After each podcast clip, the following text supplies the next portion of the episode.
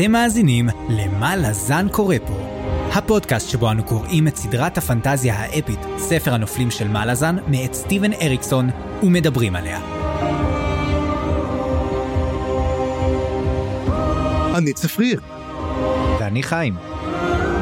והיום פרק מספר 88, שבו אנחנו קוראים את הפרקים 14 עד 16.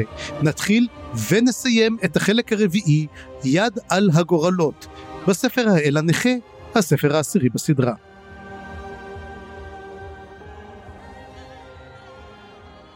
ועכשיו, חיים בפנייה אישית לקהל. כן לא רק פשוט אמרתי לצפריר לפני שהתחלנו להקליט והרגשתי שזה יותר נכון אפילו להגיד את זה פה בפורום uh, מולכם. אני מרגיש קצת שרוף האמת ואולי זה ההזדהות קצת עם הצבא של תבורה במדבר הזכוכית אבל אני באמת מרגיש שאני כאילו נורא קשה לי לקרוא את הפרקים האלה ואני לא חושב שזה לגמרי באשמת uh, אריקסון. אני חושב שסך הכל כשאני מרגיש שאני שוכח מזה שאני צריך עכשיו להכין את הפרקים לפודקאסט אז אני נהנה מהפרקים יותר מהטקסט יותר. והשבת קיבלתי את התובנה הזאת אנחנו מקליטים במוצאי שבת הרי אה, אז השבת קראתי מחדש את הפרקים אחרי שהאזנתי להם במהלך השבוע בשביל הפודקאסט. ופתאום קלטתי א' שאני כנראה פספסתי כל מיני דברים כי האזנתי בצורה כזאת קצת אה, דעתי הייתה מוסחת ועברתי על כל מיני חלקים. אני עדיין מרגיש שאני לא מבין הרבה מאוד דברים ושפספסתי המון דברים ושאני כאילו בא קצת לא מוכן לפרק הזה אז אני מתנצל על כך מראש. אבל אני גם מרגיש שזה קצת מדהים שהדבר הזה לקח לו עשרה ספרים עד שהגענו לנקודה הזאת שאני מרגיש קצת שרוף. אז אני רק רוצה לומר את זה כדי א' לתאם פה ציפיות אני מקווה שאני לא אעשה פדיחות שאני באמת זוכר כל מיני דברים שקראתי זה דבר ראשון. דבר שני זה לא מגיע לספר.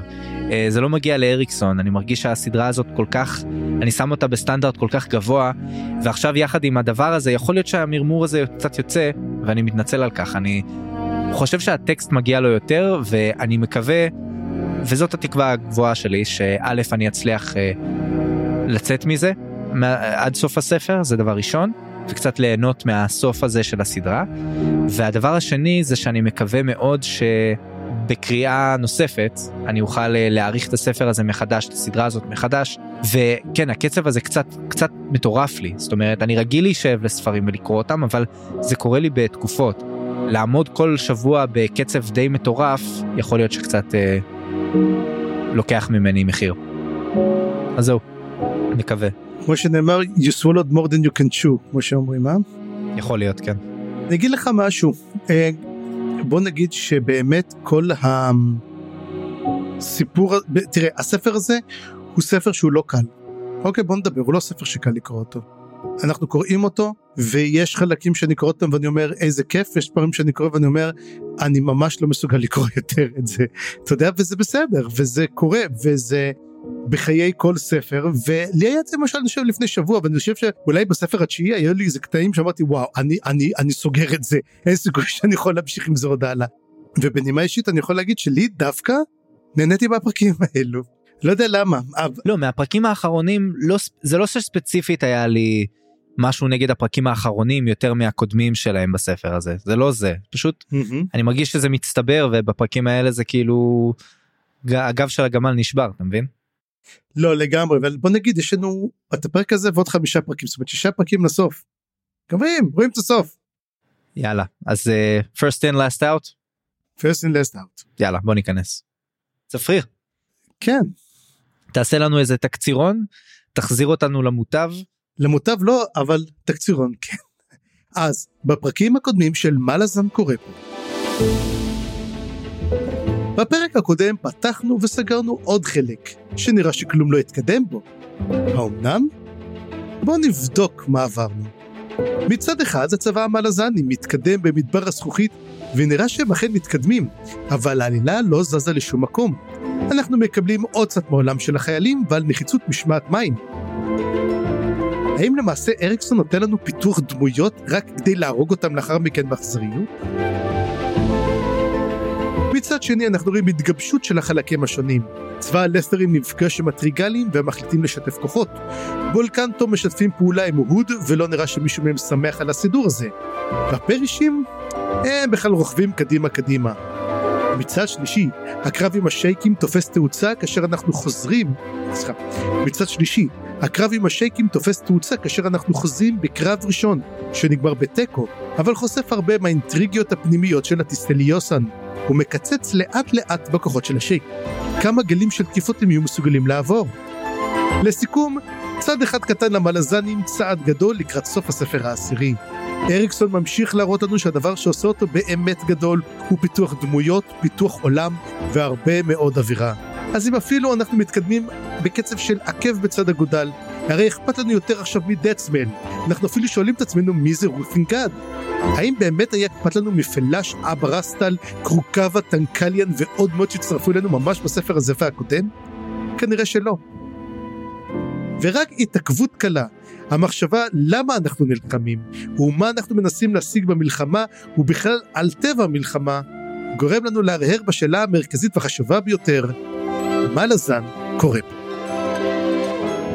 אכן. אכן.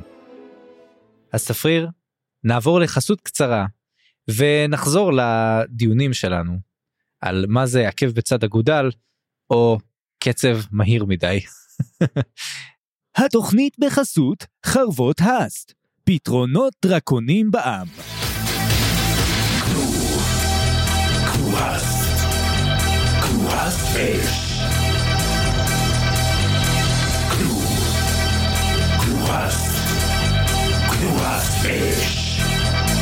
קנו חרב האסט היום, זה אש.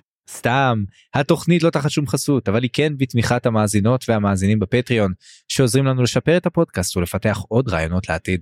תודה רבה גם לכל המאזינים והתומכים והתומכות שלנו. תודה רבה. כן, אבל אני רוצה, אני רוצה לשפר את המצב רוח שלך, כן. ולכן אני הולך לעשות בדיחת אבא שעלתה לי כבר לפני שבועיים ורציתי לספר ופספסתי, שכחתי, אז הנה, אני אתחיל בבדיחת אבא נהדרת על מלאזן. יאללה. איך קוראים לחנות כלי הנשק של התלה נמאס? אה... לא יודע. אולר אתיל. אוי, I kill myself. אוי, זה הטוב. אוקיי. כן, כואב, כואב. כואב. אז אתה יודע משהו? אתה הרי דיברת על המלזנים, בוא קח אותנו קצת למלזנים. כן. צפריר, הדבר שאני מרגיש יותר מכל עכשיו עם המלזנים זה שאנחנו מתחילים לקצור קצת את כל המתח שזרענו בחלק הקודם עם העניין של ההחלטות על איך הצבא אמור עכשיו להתנהל מבחינת המים מבחינת זה שאין סוסים עכשיו כל הדברים האלה אמ, ואנחנו מתחילים לראות את ההשפעה של זה על הצבא. חוץ מזה אנחנו מקבלים פיתוח של כל מיני דמויות וזה מתחיל להיות מעניין עד כדי האם uh, כמו שאתה אוהב להגיד זה אומר שדמויות הולכות למות פה? You act out כמו שנאמר. כן ואחרי שנדבר על הדבר הזה נדבר גם על חתלתולים. ואני אני לא אני לא הבנתי את הקטע הזה אז תצטרך להסביר לי הרבה מהקטעים שלכאורה אני אמור uh, להיות פה המסביר אז uh, צפריר תחזיק חזק אנחנו נכנסים. יאללה. לא נמאס ורות'ן גד. אז גד פוגש את שתי הפורשים שלנו מטול זה נום קאלה וקל טורמנל והם גם מזהים את uh, רות'ן גד כאיזה משהו עתיק כאיזה אלדר ומזכירים את הריח של הקרח שקשור לא לג'גהות וזה דווקא מזכיר יותר את העניין הזה של רוכבי שר אולי? הרי הוא התכסה בקרח כשהוא בעצם הלך לקרב נכון? נגד הקצ'יין ארוק אז נכון. צפריר רשום לי פה אותיות קידוש לבנה תיאוריה של צפריר אז בבקשה תסביר לי. קידוש לבנה פונט פונט כמה זה מה גודל פונט 11 קידוש לבנה עלק תשמע. בוא אני אגיד לך משהו וזה מזכיר לי למעשה את מה שאנחנו דיברנו עליו גם בספר הקודם על הקטע של איפה הגיעה אה, המשרתת של פלאש. ואומרים הבאת אותך למשעול לקרח והיא אומרת לא זה פשוט עולם אחר ואני אומר למעשה שהוא למעשה שד קדום מאותו מאחז הקרח. Mm-hmm.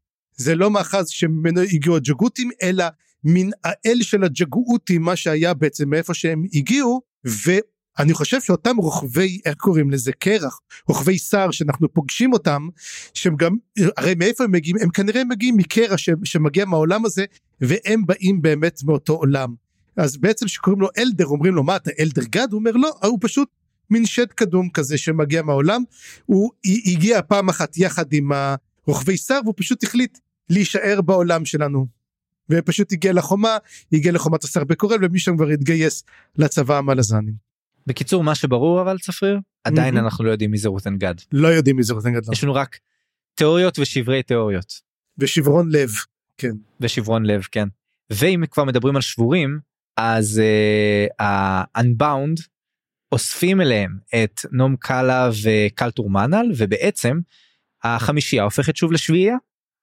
והחמישייה והשביעייה הסודית צפריר מהמם. זה אומנם סדרות uh, ספרים uh, מוכרות אבל אני רוצה לומר שאתה כבר צפית את החיבור הזה. כן כי אני יודע לעשות 502 פגה סתם אבל אה, ובאמת מה שמראה שם מה שאומר אז בדיוק רגע אתה- וזה המצחיק שאומר לו רגע אתה, ש- אתה, אתה סיימת סריה זה רוסן גדול לו רגע סיימת סריה כאילו של כל ה... יש לך את כל הקלפים אתה יודע זה כמו שאתה היה לך פעם אלבומי תמונות אלבומי מדבקות? כן. אז היה יש לך לפעמים כאלו שהם שתי תמונות שאתה שם אתה משיג רק אחד ואז יש לך את החלק השני שהוא יקר. אז בעצם היה לך רק תמונה של חמש ואז השלמת את השני שזה שתיים ואז בעצם יש לך את כל הסריה של בטא של שלאות עכשיו אתה לא יודע אתה מקבל ארטיק או משהו כזה שאתה נותן את החוברת אתה לא יודע מה הם מקבלים היום. כן זה פראייר מי שנותן את החוברת אתה כאילו אתה רוצה את החוברת זה כל הקטע של החוברת שיש לך את החוברת המלאה. אתה יודע שהיה לנו חב- חבורת הזבל בזמני אספנו את חבורת הזבל ואם היית מסיים את כל חבורת הזבל אז היית אתה יודע היית נותן את החוברת אני חושב והיית מקבל איזה משהו היום יש לך את זה ב-achievements במשחקי מחשב ואני כן. דרך אגב אני הגעתי לפלטינום בחבורת הזבל אני השגתי את כל אני מילאתי את כל החברות הזבל והיה לי כזה פקטה אתה יודע פקטה של פושטים כזאת כזאת ענקית. מדהים. אמ, אז תראה אני חושב שהעניין פה של הקלפים היה יותר לעניין שבעצם מאז שבית השלשלאות הפך להיות בית הוא לא היה שלם. ככה אני מבין את זה. נכון זאת אומרת בפעם הראשונה יש לך את הסריה השלמה של כל בית שלשלאות מאוישת ומוכנה מה שאומר שאולי האל הנכה חיכה לרגע הזה בשביל לעשות משהו. אולי עכשיו משהו יקרה. אני מקווה שעכשיו משהו יקרה. לא אגב הם אומרים את זה גם כן בריש גלי בוא נדבר שרוסנגרד אומר האם האל הנכה באמת חיכה לרגע הזה ספציפית בשביל לסגור את זה כי אולי אי אפשר היה לבוא נגדו בסנקציות. כן. אתה יודע כי הרי כל הקטע שאתה יכול לבוא בסנקציות בעצם הוא אומר לא אבל אני לא אתה יודע אין לי לגמרי את הבית אני לא יכול לפעול ועכשיו הוא בא לפעול ובמיוחד חיכו לרגע הזה. אבל מה, מה, יש לנו את כל שאר באמת המצורע וכל זה הם עדיין חיים? כנראה שכן. אין לנו מידע סותר. אנחנו יודעים שה-unbound היו בעצמם לא שלמים. אבל האם הקלף שלהם נחשב לא שלם?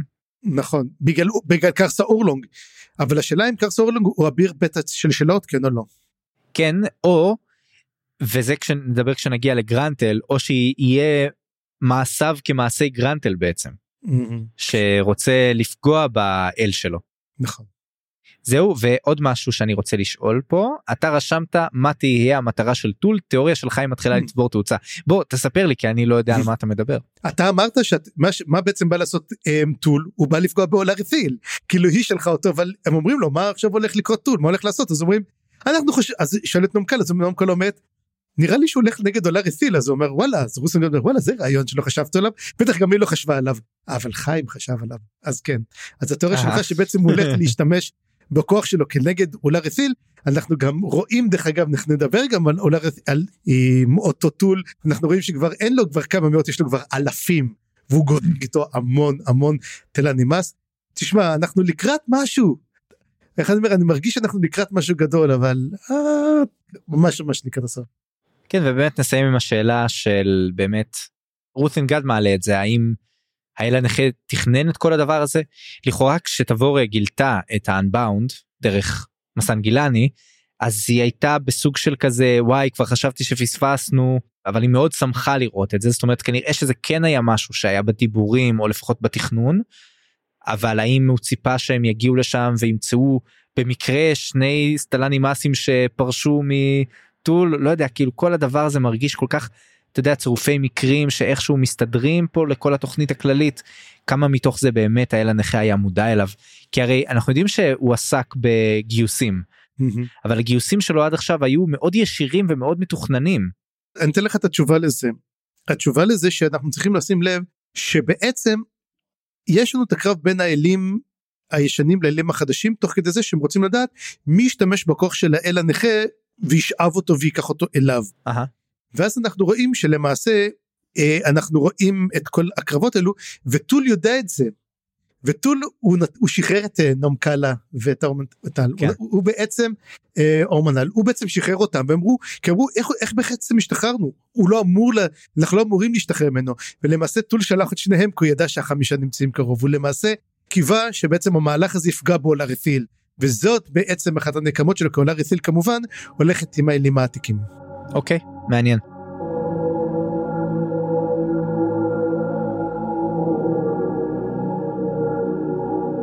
אז אה, בוא נעבור בעצם לדבר על כמה דברים יותר אה, אינהרנטיים לצבא המלזני.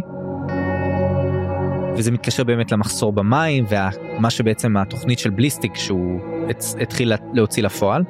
רק שאנחנו רואים שמול בליסטיק והתוכנית שלו יש עכשיו סוג של מהלך נגד. המהלך נגד אומר שההביז והמרינס ישמרו על המים עכשיו. זאת אומרת החבר'ה של פידלר. פידלר הוא הקפטן של ההביז והמרינס.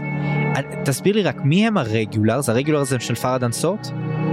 רגולרס זה אין אני לא יודעת אם יש רגולרס רגולרס זה כאילו צבא רגיל לא אתה יודע צבא רגלי כנראה פרדסות קיבלה אותם.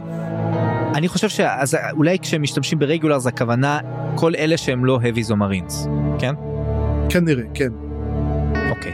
חוץ מזה יש לנו גם את הברידג' ברנרס 2.0 של הדג' אה, ואולי את החבר'ה של בליסטיק אני לא יודע אבל בכל מקרה העניין פה עם בליסטיג אנחנו מקבלים עליו קצת יותר בשר אני חושב כשמתחילים להזכיר את עברו בעצם. הרי בליסטיג היה המפקד של ארן של המשמר של ארן אה, בכל הסיפור הזה של קולטיין ושרשרת הכלבים והוא ראה את רצח קולטיין אבל אז הוא היה good guy נכון? אנחנו חושבים שאז הוא היה good guy ופתאום אנחנו מקבלים את העימות שלו עם הקונדרילים ואז זה כאילו זאת נקודה שיכולה להיות מהר מאוד או שבר שהיא תשבור ו- ואנחנו נבין שבליסטיק בעצם כבר לא מי שהוא היה והכנה בעצם לבגידה הסופית שלו או שזאת נקודה התחלה של רידמפשן בשבילו שהוא יכול בעצם להיזכר בעבר שלו ולהגיד מפה אני בעצם אה, אה, לאיפה הגעתי איך אני חוזר לאיפה שהייתי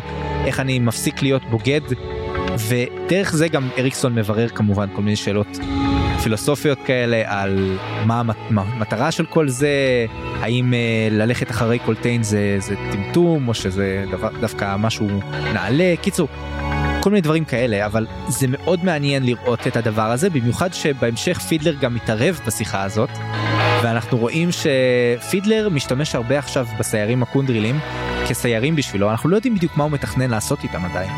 זה כאילו עדיין סוג של מאחורי הקלעים אבל מה יש להם לסייר כאילו מה רואים הכל לכל הכיוונים זה מדבר אה, ויש לי תחושה שמה שפידלר עושה הוא מנסה לשמור אותם פעילים ומנסה כאילו קצת אה, להחזיר להם את הרוח למפרשים שהם עדיין נחוצים. ופידלר עושה את זה בצורה כל כך מגניבה איכשהו אתה יודע עם ה-no nonsense שלו עם ה-common sense עם ה... אה, להגיד את האמת בפרצוף בלי אפיוף ועם הלוגיקה הצבאית והמלזנית שלו זה נורא מגניב אני אהבתי את הסצנות האלה. כן כל הסיפור פה בעצם על בליסטיק אנחנו שמים לב שבליסטיק שם באמת אנש, אנשים שלו ששומרים על המים והם שותים אותו. זאת אומרת הם, כשהם באים להחליף אותם אתה יודע שומרים הם בעצם רואים שהם נראים טוב. שהם לא נראים תשושים נראים דווקא שהם בסדר גמור. השאלה עצמה אם הם לא גמרו את כל המים כבר זאת השאלה או שהם לוקחים יותר מהחלק שלהם אבל בליסטיק אתה אומר בעצם לאיפה לקחת אותו אם הוא יקחו אותו לרידמפשון או לא ואני חושב שאין כל כך לבליסטיק לאיפה להגיע לרידמפשן. הרי בליסטיק עצמו הוא אומר אני הייתי חייל טוב הוא מדבר אבל בליסטיק תמיד היה פחדן. בליסטיג לא יצא מארן למרות שאנחנו רואים שגם כן אה, מאלי קרל אמר לכולם בסופו של דבר צאו מארן אנחנו צריכים לצאת מארן זה כבר שכל הגמר נגמר ובאמת הם הקיפו אותם כל הצבאות של אה, שבע ערים. בגלל זה אנחנו מה שאנחנו מה שאני אני רואה פה בעצם בליסטיג אה, מה שגם עושה פידלר שהוא שומר והוא נותן לקונדלים הם שומרים על בליסטיג הם לא שומרים על אף אחד אחר. כן ורק להזכיר מה שאמרת לגבי הסוסים אה, מה שאנחנו מבינים שהסוסים מקבלים. ובינינו לא נשארו הרבה סוסים אבל mm-hmm. בליסטיק נורא כועס שהסוסים האלה מקבלים מים אז הם אומרים אל תדאג הסוסים מקבלים את המים שלנו והם שותים את הדם של הסוסים mm-hmm. שזה מהלך די פסיכי ואני חושב על זה שנראה לי זה הגיוני שהם יוכלו לשרוד מזה השאלה כמה הסוסים ישרדו עם פצעים פתוחים אבל זה נראה לי גם קשור לקשר המיסטי או העתיק שיש לקונדרילים עם הסוסים שלהם. וכמו שהיה גם לוויקנים עם הסוסים שלהם ומזכירים את השמאנים אה, הוויקנים שהשתמשו בעצם הוורלוקים הוויקנים שהשתמשו בסוסים בקרב ההוא בסוס האחד אם אתה זוכר בספר השני זה היה תזכורת מאוד יפה שהם לקחו את הסוס האחד והם הרגו אותו כדי לתת לכל שאר הסוסים את הכוח לעבור את המעבר וסן אם אני לא טועה קראו לו. וזה שמע זה, היה אחד הקטעים הגדולים שם באמת אה, שראינו. אחד הדברים שיש שם עדיין אנחנו רואים שהקונדרילים קרועים בינם ובין עצמם שגול עדיין לא מוכן לקבל אחריות על הדבר הזה וגם אחת ה scouts של פידלר רוצה לזרוק אבן עליו ואז פידלר תופס אותו ואומר לה תגידו מה קורה לכם. כן. כאילו תתנתקו מזה אתם כבר ואז השאלה פה בעצם האם פידלר רוצה לשמור עליהם קונדרילים או רוצה להפוך אותם למלזנים כי הוא מבין שזאת בעצם האבולוציה הם לא יכולים להישאר יותר קונדרילים אבל הם כן יכולים להישאר בעצם מלזנים. אני חושב שמה שאנחנו רואים פה בעצם וזה הסיבה שבעצם נוצרת פה האינטראקציה בין הקונדרילים לבליסטיג. כי גם הקונדרילים וגם בליסטיג נמצאים בסוג של הדעיכה שלהם הגסיסה שלהם. מבחינת הנאמנות מבחינת מה אנחנו עושים עכשיו ומבחינת הייאוש בעיקר. וייתכן שהם ילכו בדרכים שונות זאת אומרת שניהם נמצאים בנקודה הזאת נראה איך הם יצאו מזה ואיך הוא יצא מזה אם בכלל ולאיזה כיוון הם יצאו כמובן אה, זה יהיה מעניין. אז זהו צפריר בוא, בוא נדבר קצת על חתלתולים. יאו.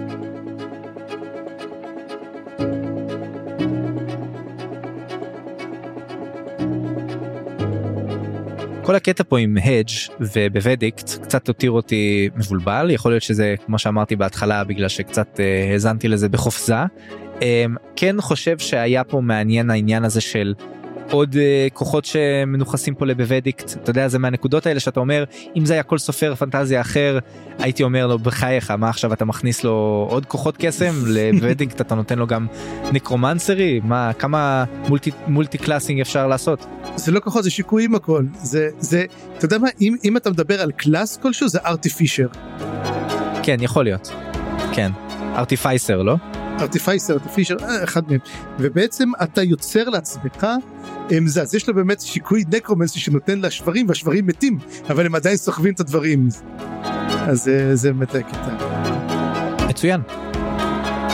והאמת שזה לא אכפת לי כמובן כשזה אריקסון ואני אומר דווקא זה מסביר את הסופר פנטזיה אחר לא היה שם לב שאולי שלסופי קשרים יש את כל האמיונישנס המיוחדים. מה הם סוחבים אותם לבעצמם? היה אפשר לכתוב כן עכשיו כל ה... תראו את הסופי קשרים המסכנים האלה עם כל הקיטבגים הכבדים שלהם עם הצ'ימידנים אבל לא. דווקא יש להם את העגלה עם השברים העל מתים שזה מגניב. אבל צפריר מה זה חתלתולים? אני לא הבנתי מה. אז לא זה, בוודיק קומן אומר שהם עושים כלי נשק חדשים ומנסים, אני חושב שהם יצרו, הם יצרו אה, בעצם תחמושת מורנטית. אז הוא אומר עשיתי משהו חדש הצלחתי הרי ראינו לפני זה שהיה להם את ה... כמו כמו אה, כדורי חומצה כאלו שהם השתמשו בהם. אז הוא כל הזמן אומר לו תשמע עשיתי. כן חומצה וגם אה, בקבוקי תבערה סוג של. כן אז הוא אומר יש לי משהו חדש אז הוא אומר לו כן אבל אל תקרא לזה אז הוא אומר אתה צריך לזה שם אחר איך נקרא לזה? נקרא לזה kittens, נקרא לזה חתלתולים. אוקיי, ואז מדברים על חתלתולים, ואז כולם מתחילים לדבר, אה, יש להם חתלתולים. באמת, זה שם קוד של איזה משהו, שאלה של מה. אוקיי הבנתי עכשיו אה, וכנראה פשוט עבר מעליי אני לא הבנתי למה הם מדברים על חתולים אולי זה באמת הבעיה של זה שם קוד לקאסרס ככל הנראה. מדהים. ויש פה עוד עניין קטן מתפתח עם ווידרשינס שהיה חולה ואז הוא בעצם חזר לזה ואז הוא יש לו גם סוג של זיכרונות ילדות שאנחנו מקבלים את הסיפור שלו הסיפור היה נחמד אני אני נהניתי ממנו אבל לא הבנתי למה אנחנו עושים את זה ולמעט באמת התיאוריה שלך שכל דמות שמקבלת איזשהו עכשיו אה, אה, הסתכלות קצת יותר לעומק של הסיפור חיים שלו יש סבירות גבוהה שאנחנו נאבד אותם אה, בקרוב. אני קורא לזה אפקט ביק. אפקט ביק כן כן לגמרי. והדבר הנוסף שיש פה זה בעצם כנר שנזכר הפרק בעצם נגמר עם הזיכרונות של כנר מוויסקי ג'ק וכל מיני דברים כאלה. והוא חושב כל מיני מחשבות על האם הוא מסוגל לעשות בעצם כל הערעור כל החשש שלו הוא רק מאבד אותו מבפנים כי הרי פידלר אני חושב שהוא מצטייר כמפקד מדהים. Mm-hmm. הוא מצליח לעשות דברים שהרבה מאוד שנים uh, והוא שורד הרבה שנים והוא סוג של הווטרן המושלם נכון ואני חושב שלאורך הסדרה הוא עובר גם תהליכים מדהימים בקטע הזה. כן אתה יודע תמיד תמיד חושבים מי הדמות שנשארת מי שמתפתחת וזה באמת. אני חושב שפידלר הוא הכי הרבה גם גנו אספרנו גם כן אבל אנחנו רואים מעט מאוד לפי דעתי מגנו אספרנו. נכון והוא כל הזמן אבל נזכר במפקדים שלו בוויסקי ג'ק ובדו ג'ק והוא אומר אה אם הייתם מכירים באמת מפקדים טובים והוא כל הזמן כאילו הזיכרונות שלו מהם אני חושב שהוא שואב מהם כוחות mm-hmm. אבל אני לא הבנתי מה בדיוק החלק הזה בא להראות בצורה ישירה אז אשמח אם תסביר לי את החלק הזה ובמיוחד רשום לי פה גם סימן של תיאוריה של צפריר אז אה, כן כי בסופו של דבר אה, כנר הוא מוביל, הוא מוביל את הטור. והוא מתחיל לדבר ואז בעצם הוא רואה דמויות מגיעות אליו אני חושב שזה שרשרת הילדים. אה אוקיי דיבר, על זה התיאוריה אוקיי כן כן מגיעות איזה שהם דמויות אז באמת זה אתה אומר שזה שרשרת הילדים מעניין. אמ, יכול להיות שזה ה... אה כבר ראינו בעצם את הטריגלים מגיעים נכון אז זה לא הטריגלים. חשבתי אולי קרוקבה גם כן אבל הוא רואה מספר דמויות אז אני חושב שמדובר על בעצם על שרשרת הילדים. אוקיי. לכן אני נורא מחכה לחלק הבא כי אמור להיות האיחוד הגדול כן. בסדר גמור. טוב צפריר אז נראה לי שהמלזנים היו נחמדים הפעם אה, קיבלנו מהם קצת כוחות למרות שעדיין לא קרה איתם יותר מדי אבל באמת סצנות טובות מבררות כל מיני דברים קצת buildup להמשך אז יאללה בוא נמשיך עם הקו הזה. אבל אה, נעבור בינתיים לקצת אקשן מה אתה אומר קצת אקשן shaky כזה קצת shake and bake. תשמע אני חייב להגיד שהרבה זמן לא נהניתי מפרק של השייקים כמו בפרק הזה זה היה פרק שלם על השייקים דרך אגב פרק 15 והוא אחד הפרקים הכי טובים שהיו. מאוד נהניתי ממנו.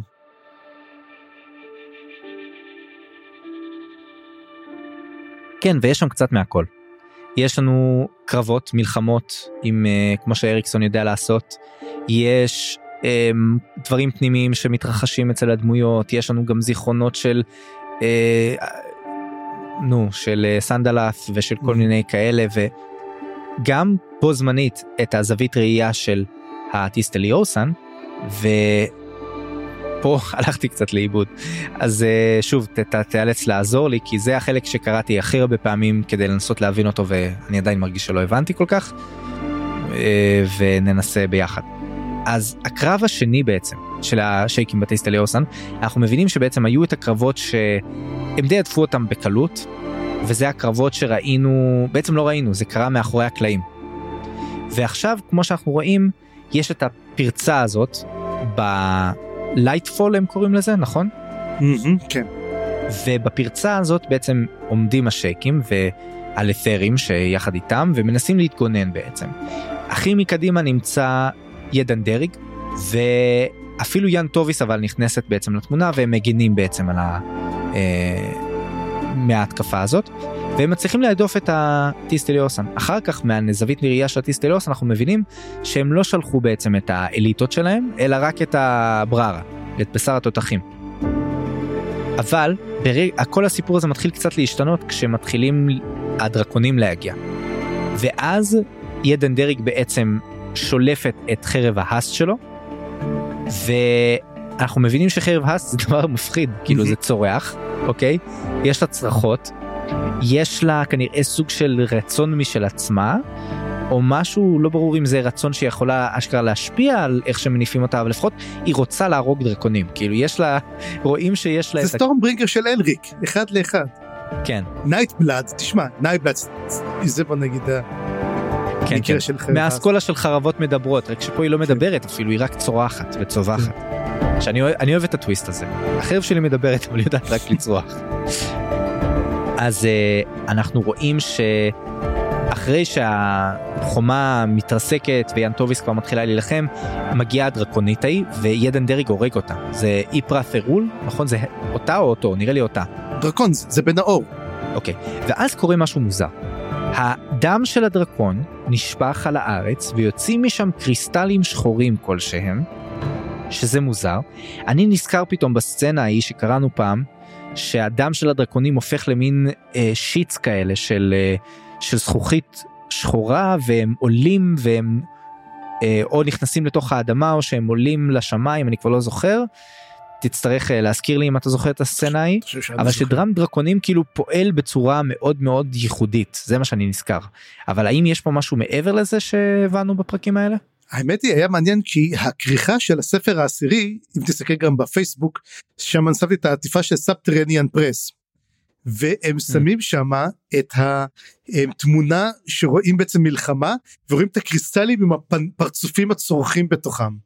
אז אה, אני חושב שלמעשה הרי ראינו אבל שדם דרקונים זה דם רגיל אתה שותה אותו. אני חושב שמגע של דם דרקונים עם חרב האסט יוצר את הדבר הזה.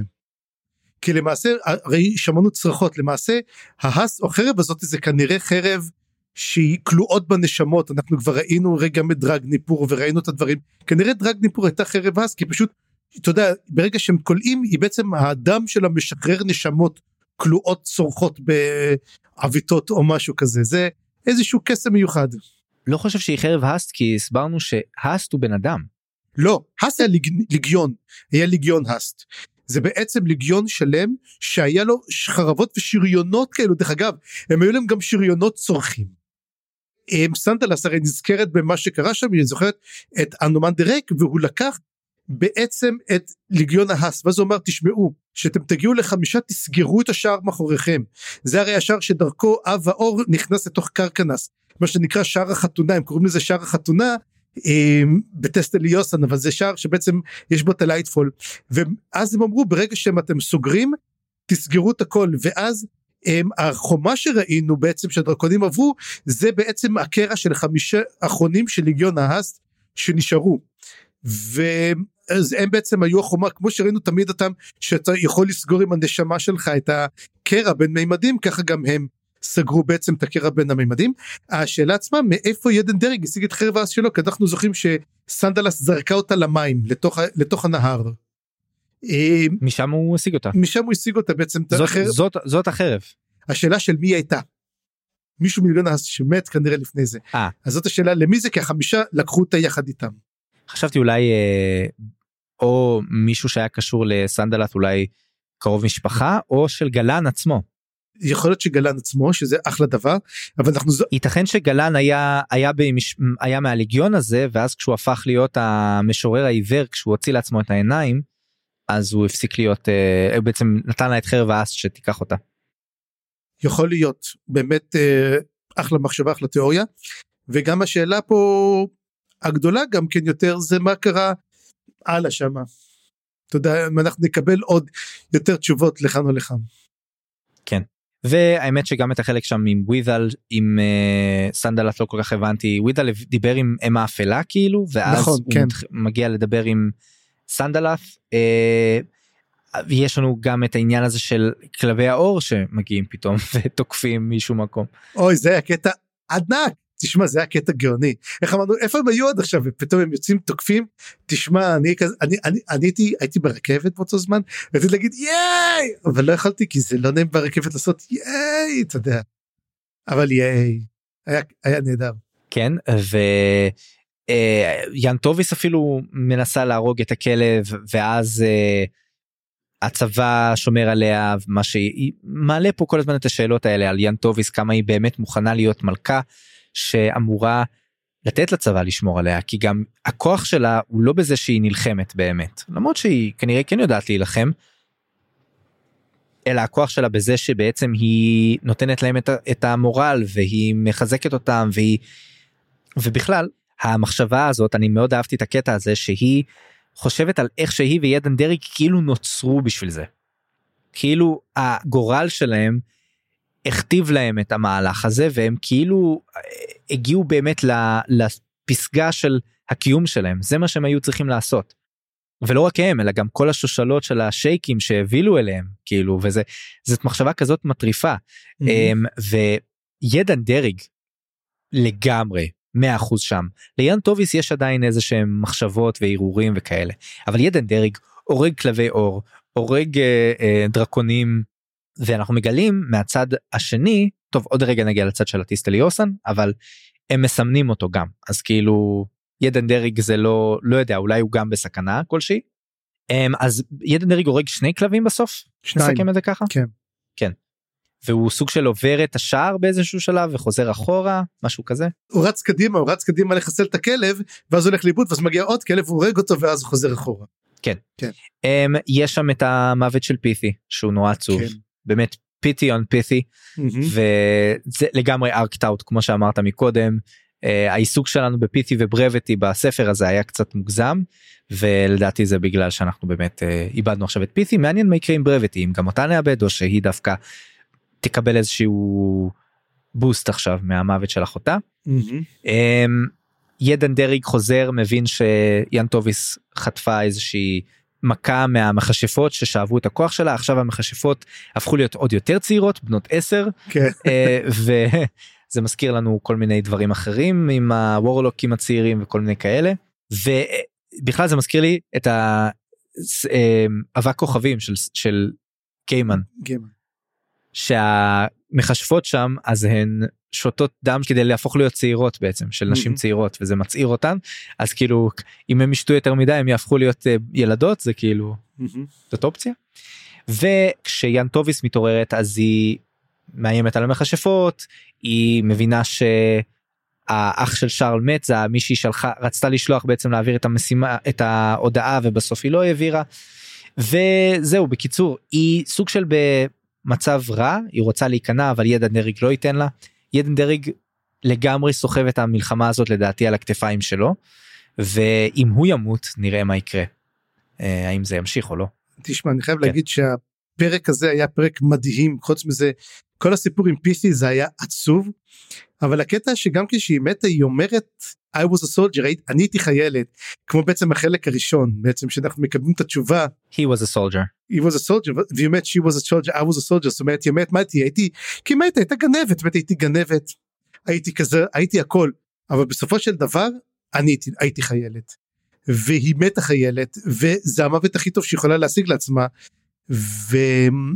ותשמע זה היה בכלל פרק של למה נלחמים וגם הסיפור עם שרל שזה סיפור קצר שמופיע שבהתחלה ידן דרג רואה אותה עם מגנה על שני אחים שלה ומדובר על זה בספר הקודם קראנו את זה שהיא בשבוע שעבר שהיא שומר, שמרה לאחים שלה כל החיים ואז אחד מהם כבר מת ובסוף השני אפילו שהיא אומרת לו אומרת ליאן טוביס לכי תגני לאח שלך אל תשלחי את ההודעה ובסוף אומרת לה הוא מת בכל מקרה אח שלה ואנחנו רואים איך לאט לאט הם הולכים ואנחנו מיד נראה גם מה קורה אצל הטיסטה ליוסן ששם המצב הרבה יותר אה, בוא נגיד זה לא לא מצב לא טוב מה שהולך לקרות לשייקים המסכנים שלנו. נכון? כי כמו שאמרנו בוא נעבור לצד הטיסט ליוסני ושם אנחנו מגלים כמה דברים. קודם כל היו שם כמה סצנות מוזרות שהן יותר כמו זיכרונות כאלה כן, שאני ודאי. צריך עוד להבין מה זה. אולי תעזור לי פה אבל כן אה, כמו שאמרתי מה שנשלח עד עכשיו זה לא הצבא המרכזי זאת לא אה, אלה לא האליטות ורק היה דרקון אחד. בוא נראה מה יקרה כשיגיעו עוד דרקונים.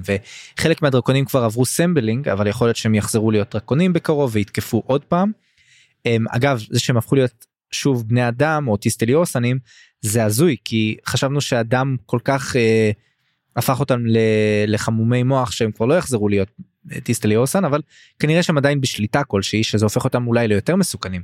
ויש הרבה הרוגים אבל עדיין אה, יש תקווה לטיסטליוסן והם גם סימנו את ידן דרג יודעים שיש לו חרב האסט יודעים על הסכנה שלו וכנראה שהם עכשיו ישלחו עליו את כל התותחים הכבדים וזה יכול להיות אה, מסוכן. לא רק זה הם חושבים שיש שם צבא של האסט אומרים יש שם לגיון האסט תראה איך הוא שוחט לנו את כולם אבל זה אבל כן. אנחנו יודעים שזה רק ידן דרג. נכון ומצד שני הם כמו שאמרנו מקודם הם נורא ממעיטים בערכם של המגינים מהמם. כי הם אומרים אלה רק שכירי חרב תראה מה זה זה לת'רים בכלל זה לא שייקים. אה, בטח שלא טיסטאנדים אבל אנחנו א' חושדים שאולי טיסטאנדים מתישהו יצטרפו לחגיגה. ודבר שני אנחנו יודעים שהלת'רים הם לגמרי נאמנים פה זאת אומרת הם. לגמרי שמו את כל החיים שלהם יחד עם השייקים עכשיו אז זה לא כזה פשוט לפתור את העניין הזה בהם סתם שכירי חרב. ודבר נוסף זה באמת הזיכרונות שהיו פה זיכרונות מפאקינג קלור ואני רוצה שתעשה לי פה סדר כי אני קצת אה, התבלבלתי.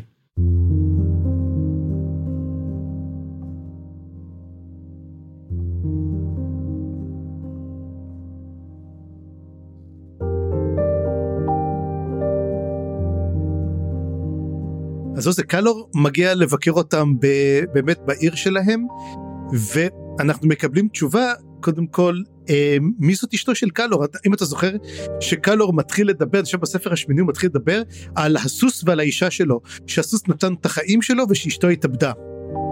והוא כל פעם מתחיל לדבר בזה האם זה היה שווה או לא שווה ואז אנחנו מגלים שאשתו של קלור הייתה למעשה מטיסטה ליוסן. והוא די לקח אותה משם היא כבר הייתה כבר היו לה ילדים והוא לקח אותה והיא כל הזמן אנחנו לא מבינים למה היא התאבדה בסופו של דבר מבינים כי היא התגעגעה לילדה שלה. והיא תפרה לה בובה, היא עשה לה בובת סמרטוטים כזאת שהיא או לקחה אותה או שהיא תפרה לה בחשאי שהוא לא ידע מזה כי הוא לא נתן לה חומרים אז היא לקחה מבד כזה בד כזה בד כזה ובסופו של דבר היא התאבדה והשאירה את הבובה. כאילו שבאמת תחזיר את הבובה הזאת להם אז הוא מגיע והוא אומר והוא הוא רוצה למות כי אחת הקללות של קלו שהוא לא יכול למות. אי אפשר להרוג אותו הוא, הוא מפחד להרוג את עצמו אבל הוא אומר אם מישהו יהרוג אותי לפחות שיצליח.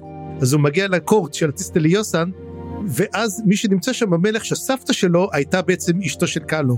זאת אומרת האימא שלו היא למעשה אותה אחת הילדה שעשתה לה את זה. והוא אומר לה הנה קח הנה הבובה שלך. והוא זורק את הבובה אומר הנה קחו אותה בשביל זה היא מתה בגלל כלום והוא אומר לו פשוט לך מפה. והבובה הזאת נשמרה דרך אגב שנים.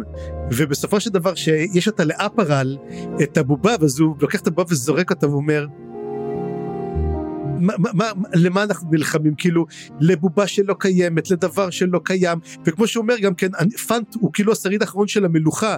אז הוא אומר גם הוא לא נשאר לא נשאר כלום מהם.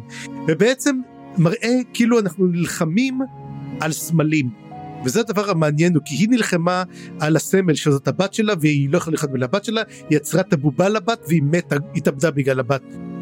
הבת עצמה לא אהבה את זה הבת הוא רואה כי קלור בסוף מסתובב והוא מסתכל עליה והוא אומר לה הנה קחי כאילו מה, מה אני אעשה עם זה עכשיו. כאילו אתה יודע זה ופה אותו דבר גם כן האם בעצם הטיסטלי יוסן נלחמים פה או שלא. האם משהו נשאר מהטיסטלי יוסן? כן תודה על הסיכום והאמת אני גם נזכר פה בדברים שהוא אמר לגבי מי הרג אותה באמת וזה היה כזה ביטוי כזאת נקודה חזקה בעצם שהיא הוא, הוא אומר בהתחלה שהיא הרגה את עצמה ואחר כך הוא אומר אני הרגתי אותה ואז הוא אומר אתם הרגתם אותה וכאילו יש כל כך הרבה רגשות ו, ודברים שקשורים להתאבדות שנסובים סביב האשמה ומי באמת אשם אז זה היה פשוט מעניין הנקודה הזאת. כן אבל אגב הוא אומר את זה כן אה, כי הוא רוצה שהם יהרגו אותו.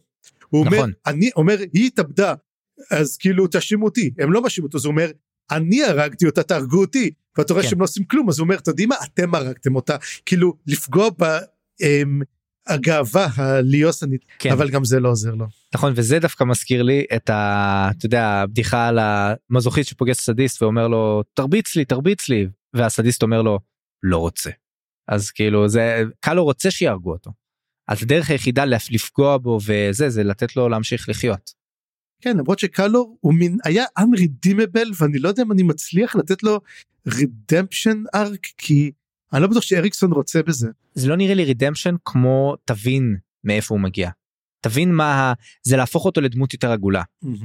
כי הבדי שהוא רק אתה יודע צורח דברים לא ברורים ו... או צוחק לו ב-evil laugh זה לא באמת עובד. אה, אריקסון נותן לרעים שלו במרכאות הרבה הרבה דברים או ממש סיבות טובות לשנוא אותם או סוג של גם נקודות שאתה אומר וואלה יש אבל יש אמת בדברים שהוא אומר גם. ולדעתי קלור הוא מהמחנה הזה. כן תשמע אני עכשיו כל כך מקנא באלה שקוראים את הפרק את הספר פעם שנייה יחד איתנו. כי מה זה מגלים את כל הדברים ומה זה זה ואני לא נראה לי הולך לקרוא את הספרים האלו שוב בחיים אתה מבין? באמת? אני אני אני אקח לעצמי מתישהו בעתיד איזשהו איזושהי חופשה איפשהו ואקרא את כל הספרים. אה, כי זה פשוט נראה לי וואו אם יש אם יש לך את הסבלנות לזה זה זה, זה יכול להיות נהדר. אתה יודע מה אני אעשה? שמעתי שיש פודקאסט כלשהו אני פשוט אשמע אותו. אה וואלה. יהיה יותר מהיר. אבל אז תחשוב איי, הטמבלים האלה לא הבינו כלום וואי הם שוב נכון פעם ראשונה קראו את זה מה אפשר לעשות כן אה? טוב בסדר טוב. בכל מקרה לי הסברת יותר טוב את הנקודה הזאת על קלור אני כאילו ידעתי שפספסתי שם משהו כל הקטע עם הסבתא שזאת סבתא של ההוא של אני פספסתי את כל הנקודה הזאת אז תודה. זהו אז בוא בוא נסיים את החלק הזה של הפודקאסט אלא אם כן יש לך עוד משהו להוסיף פה אה, היה פה קצת על האסטרטגיה שלהם. אה, מה שהם אומרים גם שידן דריג הם אומרים אנחנו נחסל אותו אבל הוא האחרון שימות. אנחנו נהרוג את כולם והוא האחרון שישאר לך אתה יודע מין כזה מין bad ass boasting כזה של eve for the evils כזה. שזה שוב זה טעות זה טעות כי אמרנו שהוא מחזיק את, ה... את הצבא של השייקים על כתפיו. ברגע שהוא ימות אין סיכוי שהם יחזיקו מעמד אין סיכוי. עכשיו כמה זמן אתה חושב עד שנימנדר יגיע יחד עם הפסלרה וכל השאר הארטיסטי אנדי שנעלמו מקורל אנחנו כבר ראינו. אולי ברגע שהוא ימות אולי אולי רגע לפני משהו כזה צריך את ה... צריך לראות את השניות האחרונות על הפצצה לפני שהיא אה, כן זה צריך להיסגר ב-007 כן. אז זהו אז uh, נעשה הפסקת פרסומות קצרה ומיד מאחריה נחזור עם כל מיני דברים שקשורים למלחמות אלים. באת לגנוב את האוצר שלי, בן תמותה פריך. כשאגמור איתך, הגולגולת שלך תהפוך לתיבת תכשיטים יפה מאוד. אוי, איזה קורע, חרב לא תעזור לך מולי. מה זה? זו חרב האסט? הצילו! חרבות האסט, קוטלות דרקונים עוד ממלחמות הטיסטה. כי כשרוצים להרוג דרקון, האסט זה מאסט. תודה שחזרתם אלינו אנחנו ממשיכים צפריר קח אותנו קצת למלחמת עולם חדשה שמתרחשת. כן אז זהו באמת החלקים הדברים אחרים אני פה עשיתי cut and paste בכל מיני מקומות העיקר שקצת רצף לוגי כי הם הפרקים האלו גם בחלק הזה מה שטוב באמת להתחיל שאתה פתח וגומר חלק. זה שהתחלות עלילה הן נגמרות מהר ומה שמאוד מעניין היה זה שבעוד פרק 15 הוא מין self contained במלחמה של השייקים פרקים 14 ו-16 מאוד מאוד מדברים על אותם נושאים.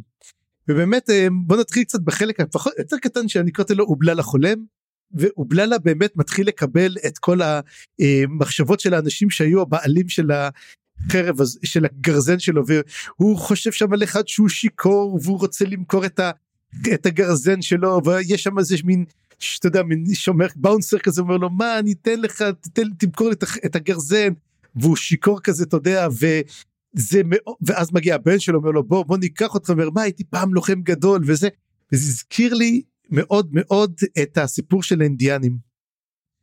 והאינדיאנים זה ידוע שיש להם נטייה לאלכוהוליזם זה, מש, זה מחקרים שידועים על הדבר הזה ושהתושבים של הברית נגיד כל האירופאים שהגיעו הברית והם רצו לקנות דברים הם נתנו להם הרבה אלכוהול והם פשוט uh, מכרו את הכל פשוט תביא לנו ארגזי וויסקי תביא לנו זה הם היו מוכנים לתת את זה ופה זה מראה גם כן שאחרי שבעצם הם כבר סגרו אותם בתוך ה... אתה יודע בתוך השמורות שלהם ובתוך המקומות שלהם עדיין הם באו לקנות את האלכוהול. Mm-hmm. וזה ממש הזכיר לי את הקטע ואפילו הוא מדבר איתו ואומר לו פה הקמנו את המושבה וזאת המושבה של uh, האימפריה הראשונה. וזאת אומרת הזיכרון הוא מאז. ומראה שהטבלורים הם, הם היו עוד מהתקופה הזאתי. יש לי שאלה אבל צפריר. האם כל הזיכרונות שאובללה מקבל זה מבעלים אחד או שהיו כמה בעלים לסט הזה? אני חושב שכמה לגמרי כמה ואז באמת הוא מתעורר ואומר אני לא רוצה כבר את הדברים האלו מה זה החלומות האלו יש לי חלומות רעים אני לא רוצה אותם כבר אתה יודע ואז הוא אומר טוב אני עוזב והוא אומר אני לוקח את אשתי רלטה כי בסופו של דבר היא, היא פשוט היא נהנתה לחיזורים שלו מרוב ייאוש מה שמראה מרוב שעמום קודם כל אני חייב להגיד מרוב שעמום גם. אז זאת אומרת המסקנה של אריקסון אם אתה תהיה מתמיד והאישה תהיה משעממת בסוף יש לך סיכוי איתה. לא יודע כמה זה עובד במציאות אבל בעולם המלזני זה אכן עובד. ובסוף מתוך שעמום באמת ואז הוא אומר לה לדרקונוס די אני עוזב אני לא רוצה להיות פה. ואז דרקונוס אומר לו רוצ, הוא חוקר אותו ואומר לו תגיד לי אתה יודע מה זה דבר נכון? מה זה לעשות את הדבר הנכון? ואז הוא אומר לו ואז הוא מזכיר את הספר החמישי אומר אתה מתכוון לזה כמו שהרגנו את האלים האלו שהגיע איירון ברז והרגנו את האלים של הטבלורים האלו כי הם היו רעים כן אני מכיר ואז ככה דרקונוס אומר אוקיי okay, you're good ביי וכאילו למעשה אומר לו אנחנו הולכים בעצם לחצות את המדבר ואנחנו עושים את זה דרך משעול. זאת אומרת הנה עוד שחקן מגיע בעצם לקולנס למתקפה האחרונה וזה יהיה דרקונוס השאלה עצמה נגד מי דרקונוס ילך? על, בעד מי דרקונוס. כן זאת בהחלט שאלה ונראה לי שהאלים העתיקים מתכוננים לזה שהוא לא יהיה איתם כל כך. לא הם הולכים לזה שהם נגדם הם בכוונה בגלל זה גם כן אנחנו הולכים לדבר על, על, על דרקוניטת הטרל בסוף. כן. שזאת המזימה של האלים העתיקים כנגד דרקונוס דרך אגב. נכון רק אני רוצה להזכיר לגבי העניין הזה של דרקונית האוטוטרל אני פעם ראשונה לא יודע למה הייתי כנראה משועמם ובשבת החזקתי את הספר הפיזי מה שבדרך כלל לא קורה וככה פתאום העיניים שלי התחילו לקרוא את המאחורה של הספר. עכשיו בשלב שאנחנו נמצאים בו עכשיו אין שום ספוילר באחורה של הספר זה בדיוק מגיע לנקודה שאנחנו בה נמצאים אני חושב. אוקיי. כל המידע שמה בבלרב. מה שכן הדרקונית הזאת שהמעשה של האלים העתיקים באמת מוזכר שם. זאת אומרת זה כל כך חלק חשוב ואינטגרלי מהעלילה. ספוילרי. יחסית ספוילרי אבל הגענו לזה אז כאילו זה לא ספוילרי יותר אבל זה מעניין כאילו שזה הוא בחר לשים את זה ב... או לא יודע אם הוא בחר או שזה ה... אתה יודע בהשפעת הפאבלישר אבל זה ממש מופיע במאחורה של הספר אז כאילו מעניין. תשמע אני חשבתי שהסיפור הזה הולך שקראת את זה ביום שבת ונרדמת והספר נפל לך על הפנים ובגלל שהיה כזה גדול זה יש חבורות בכל מקום. נכון לא, נכון גם לא הצלחתי להרים אותו זה זה העניין ולכן הייתי חייב לקרוא את התקציר לא לא רציתי לקבל ספוילרים או משהו כזה פשוט נפ... לא הייתה לי ברירה אתה מבין. כן ברור. ובקיצור נעבור למה שנקראת לו גם כן הזיהום האילנטי ובעצם מה שאנחנו רואים הדרקונים ואנחנו נתחיל מקילבה וקילבה נמצאת ברפיוג'יום והיא רואה את uh, בית ההדס הזה מתפרק ויש את השער הרי שם שהם פתחו אותו את השער לקורל דה מורלן. לסטאר ולדמלין. סבר דמלן מה אמרתי סבר התכוונתי לדרקונים קורל דה מורלן זה משהו אחר סטבל דבמלן התכוונתי כמובן טעות שלי והיא יודעת והיא אומרת היא יודעת שגם תיאם תעבור דרך השער מה שמראה שקילבה היא לגמרי יחד עם האלים העתיקים. כי הם יודעים שהמטרה בעצם היא לשחרר את ים את מלכת הדרקונים. למשוך אותה. למשוך אותה החוצה בעקבות מה שהולך לקרות עם דרקונית האוטוטרל. ואנחנו הם, אמ, למעשה לאחר מכן אנחנו גם מגלים ואני כבר אגיד את זה עכשיו אבל שקילבה הרגה את uh, קטל. שאנחנו חש... היא אומרת שהיא משקרת אנחנו לא יודעים למה אבל אנחנו מגלים כמה פרקים אחר כך שהיא הרגה את קטל. למעשה קטל הייתה מספיק חזקה היא הייתה יכולה לעשות את זה פשוט קילבה הרגה אותה כדי בעצם לפנות את כל הרפיוג'יום שזו אכזריות ענקית זה קילבה שחשבנו שדמות נורא נורא חיובית ושהיא לא הפכה להיות ושהיא אחותו של אונוסטולן וכל זה היא רוצחת כמו אונוסטולן פשוט ללא צורך להיות מתה. כן. מה שקצת מזכיר לנו מי הם היו התל"נים מס האמיתיים ויש סיכוי שאולארי פיל צודקת בעצם מה שעשתה להם. איך איך איך כל פעם זה מתנדנד שאתה אומר לעצמך אני לא יודע מי טוב מי רע. כל רגע הם משנים את זה כתורת המעשים או שאתה באמת אומר אולי אף אחד לא טוב פה. כן וזה מזכיר לי גם את המחשבות של קילבה על אחיה והיא אומרת בעצם טול אני יודעת מה הוא הולך לעשות וזה כאילו אומרת שהוא הולך לעשות את מה שהיא מצפה שהוא יעשה והיא כאילו סומכת על זה קצת. אז אני תוהה לעצמי היא באמת מבינה מה הוא הולך לעשות. כי לפי מה שאתה מתאר הם כאילו משני צידי המתרס עכשיו.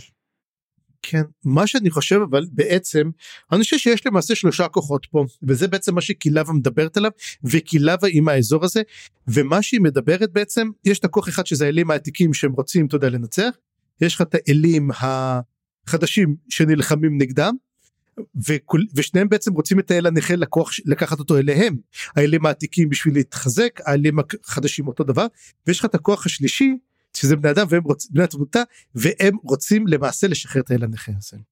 וקילבה היא מהם היא למעשה נג, היא למעשה יוצרת את זה ואנחנו מתגלים דרך אגב שחלק דרך קילבה שקילבה עובדת על זה הרבה מאוד זמן ולא רק שהיא עובדת על זה הרבה מאוד זמן אנחנו מגלים בסוף הפרק הזה גם כן אה, למעשה מה התוכנית הגדולה של קילבה וזו תוכנית מטורפת לחלוטין אה, שזה קשור לגרנטל ולטרייק ולמה יש כל כך הרבה אלי מלחמה בעולם הזה. כן. אה, ואנחנו נדבר על זה.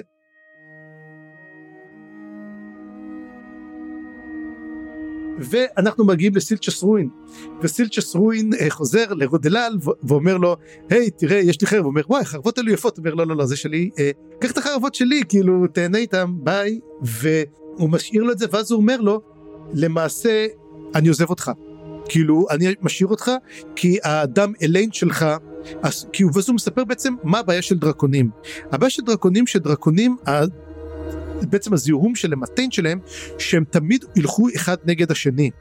זה מה שקורה, ראינו למנדורה והחיות שלה, זה בול קרה, הוא אומר בגלל זה מסרבים תמיד בשלושות. כי שאם אחד תוקף השניים האחרים יכולים לעשות את זה. ופה זה מתחיל קצת לזכור האם גם השיגלים עושים את זה בגלל האהבה שלהם לדרקונים שהם רואים שלושה ובגלל זה מגינים אחד כלפי השני? כי אנחנו יודעים שקצ'ן שמאלה מאוד העריכו דרקונים. וואי, לא, לא חיברתי את הדבר הזה. אני חיברתי את זה לפה כי הם תמיד שניים מגינים על השלישי וגם בגלל זה הם עושים את זה. אתה יודע, כי אחד שומר השני הבעיה היא שמשהו ששניים יש להם תוכנית הם מחסלים את השלישי ראינו את זה עם מננדורי ראינו את זה עם הם, הם אנקדו עם כל האחרות שהיו גם מננדורי מתה מזה ואומר לו סילצ'סווין תשמע אמא שלך הייתה אחת מהטהורות אז לכן יש סיכוי שתזדהם יותר גבוה, המטרה הייתה רק אחת, להוציא אותך מהרפיוג'יום שלא תחסום את השער. שכן הדרקונים, כי אם אתה היית נשאר שם, אתה היית מנסה להילחם בתיאם, ואני, לא, והמטרה הייתה שאתה לא תילחם שם, אבל כן תעזור בעצם לאימאסים שנמצאים והם יצאו יחד עם אה, אודינס צפונה. ואז סילצ'ס אומר שגם הוא ואנומנדר בחרו את דם אליינט כי הם אמרו אנחנו נוכל להתגבר עליו אה, ולעשות איתו טוב. מתברר שזה לא, הם כן היו מסוגלים לשלוט פה, ראינו את אנומנדר רייק חוזר והולך ומסוגל וגם בסילצ'ס רואין, וסילצ'ס רואין די מת מהר לפני שהספיק לעשות את זה. אז אם כך לא ראינו, אבל מה זה כן אומר זה שני דברים, דבר אחד, שנימנדר הם ש... הם, איך קוראים לאח הבכור? אנדריסט לא היה דרקון. כן? אומר את זה סילצ'ס, רק הוא ואנומנדר בחרו בדרקונים. אנדריס לא ראינו אותו בוחר. יכול להיות אה, זה כן אבל מראה שהיה להם כמו שאמרת על קילבה הם תכננו את זה כבר הרבה מאוד זמן זאת אומרת היה להם הבנה כן. מאוד ברורה שהם צריכים את דם הדרקונים. הדם לא דם הדרקונים הם לקחו אותו בשביל בשביל לנצח במלחמת אזרחים הם רצו לעצור את הטיסט ליוסן ובעצם לעצור את כל המלחמה הזאת והם חשבו שהם הצליחו לעשות את זה בסופו של דבר הם לא הבינו והם הלכו עם אחרים שלקחו את הדם כמו סקבנדרי שגם כן הרי צריך לזכור שהוא היה בעצם הבן ברית הכי גדול של סילצ'ס רואין וכמו הדרקונים הוא היה חייב לדקור אותו בגב. אבל למה זה? כי סילצ'ס רואין היה דוקר אותו בעצמו. זה הדם וזה הטומאה והזיהום האילנטי שנמצא אצלם בדם. ואנחנו מגלים בעצם שהבני אדם כבר פינו את הרפיוג'ום כי לבה באמת שם נמצאת לבד ורודלה לא יש לו מין שיחה כזאת חלום הם, בוא נגיד קריאת מחשבות יחד עם אודינס מביאים שנמצאים יחד עם סרן פדק. אז כאילו היי אם זוכר סרן פדק שהשארנו אותה בתחילת הספר התשיעי איפשהו בצד עם סרן פדק. זה מהשיר. אה נכון. כן אז אני כל פעם שאני שומע את השם שלה אז אני נזכר בזה. תשמע צריך להיות זה ליוטיוב עם כל הכבוד אני רוצה מתי שבא לי לשמוע את זה הבנת תעלה את זה ליוטיוב. זה ביוטיוב. יש יוטיוב להיזיון. זה הזדמנות להזכיר. באמת? כן. אוקיי אז אני אכנס אני אכנס אחרי זה ולשמוע את השירים. עכשיו מה שאנחנו מבינים שגם כן הבן של סרן פדק נולד זה בן והוא כבר נולד והם שומרים עליו. אז כמובן שאנחנו לא יודעים הרי סרן פטה קיבלה איזה משהו נכון יש לה איזשהו אה, כוחות כלשהם היא קיבלה ואנחנו מחכים לראות בעצם מה קורה ומה היא כי אני די בטוח שהיא כבר הפכה להיות סגבת. ואז אה, אנחנו ממשיכים ואז הוא אומר אה, לסילצ'ס שואל אותו רודלן רגע מי, מי הולך לעצור את כל הדרקונים הגדולים אז הוא אומר אסול טייקן ולמעשה אנחנו רואים תמיד איך הילדים הולכים כנגד ההורים זאת אומרת הדרקונים האמיתיים יבואו אבל הסול טייקן שהם עשו את דם הדרקונים יילחמו כנגדם. מה שהולך לומר שהולך להיות איזשהו משהו מטורף הולך להיות קרב ענקי בסוף. תשמע אני לא רוצה להרים להנחתה לאריקסון אבל אני מרים להנחתה כי הוא פותח פה פתח לקרבות מטורפים ואני מת כבר לקרוא. תשמע אנשים אומרים תשמע איזה סדרה איזה סדרה. אם לא יהיה סוף טוב אנשים לא היו אומרים את זה אז אתה יודע אני מחזיק את עצמי בשביל הפרקים האחרונים you know that? עברנו את Toll the Hounds for God's sake אפשר לעבור הכל אז סליחה Toll the Hounds אולי הספר האהוב עליי בסדרה אוקיי באמת אחד הפחות אהובים עליי. היו בו כמה קטעים אתה טובים מדבר אולי על ה- על dust of dreams בוא, שלא נתחיל את זה סופרים לא Toll the Hounds היו לו כמה קטעים טובים אבל היו לו כמה קטעים תהרוג אותי. הוא היה מלאכה מאוד מתישה. טוב טוב טוב תשמור את זה לסיכום נשמור את זה לסיכום בסדר כן ואז אנחנו רואים את הקטע המצחיק שסילצ'ס מגיע ופוגש את טולס שורן עכשיו טולס שורן למי שלא זוכר זה הדרקון הזה ששחררו אותו מהמוות ופשוט ברח משם איזה דרקון המוות שעוד ראיתם אותו במקום כן מתברר שהם חברים הכי טובים בעולם ופשוט נפגשים ואיזה כיף עושים את אתה יודע את כל הדחקות של החברים מתברר שהם היו חברים מאוד מאוד טובים וטולס שורן היה למעשה כנראה טיסט אנדי שהפך להיות דרקון. כן ו- ובעצם ה setup שהיה לנו בפרק הקודם שסילצ'ס מבין שהוא הולך להגן עכשיו על השער על הפרצה והוא צריך לעשות את זה לבד בלי רוד אלעל הוא לא נותן לו להישאר איתו אז פתאום מקבל תגבורת ממקור לא צפוי. כן ובינתיים נראה שהם עוברים בסדר אבל אז הם מדברים בעצם על הסוד שמסתיר טולס שורן והוא לא יודע מה הסוד הזה והוא אומר הנומנדרק החביא סוד מה שקצת זורק אותנו למלחמה עם השייקים האם אתה יודע מתחת לכס של המלכה מסתתר איזה משהו או הוא הסתיר אותו אצל סנדלף כי אנחנו רואים את הנומנדרק נמצא הרבה ואז הוא אומר לו תשמע הוא היה כזה סוד שצריך להסתיר אותו שרייק הרג אותו והוא לא זוכר את זה ולמעשה הוא מקבל את העובדה שרייק הרג אותו. כן והוא יותר מזה שהוא מקבל הוא גם אומר אני לא יכול לגלות לך. הוא לא יודע גם, אני לא בטוח שהוא יודע גם כן. אני חושב שהוא יודע והוא עדיין לא יכול לגלות לו. כן, וזה הקטע, אתה יודע מה, קטע מאוד מעניין לראות את כל הסיפור עם טולס שורן ולראות את כל הקטע של סילצ'ס, ואני שמח שנותנים לסילצ'ס קצת יותר זמן מסך, כי הוא מאוד מאוד מאוד מעניין. ונעבור בעצם לט'לן אימאס, והיה קטע קטן, אבל תשמע, זה הקטע נהדר. שקודם כל הם, טורנט נמצא עם הילדים, הם של זה, והם אומרים, היא הולכת להרוג אותנו, כבר אין לנו כלום. אתה יודע, אומר אוקיי ואז הוא נודד כאילו הוא נמצאים באיזה אזור בין משעולים ואז הוא נודד והיא אומרת לו "אל- אליר אל תלך רחוק כי אתה תלך לאיבוד והוא הולך ואז הוא מגיע למדורה ונמצא שם קרופ. תשמע זה היה גדול. ואז הוא פוגש את קרופ הוא אומר לו אה, הוא אומר לו תודה שאתה מגן על הילדים שלי וזה ואז הוא מבין מי זה ואומר לו הנה קח את הקשת והוא נותן לו קשת של ריבי קשת ענקית.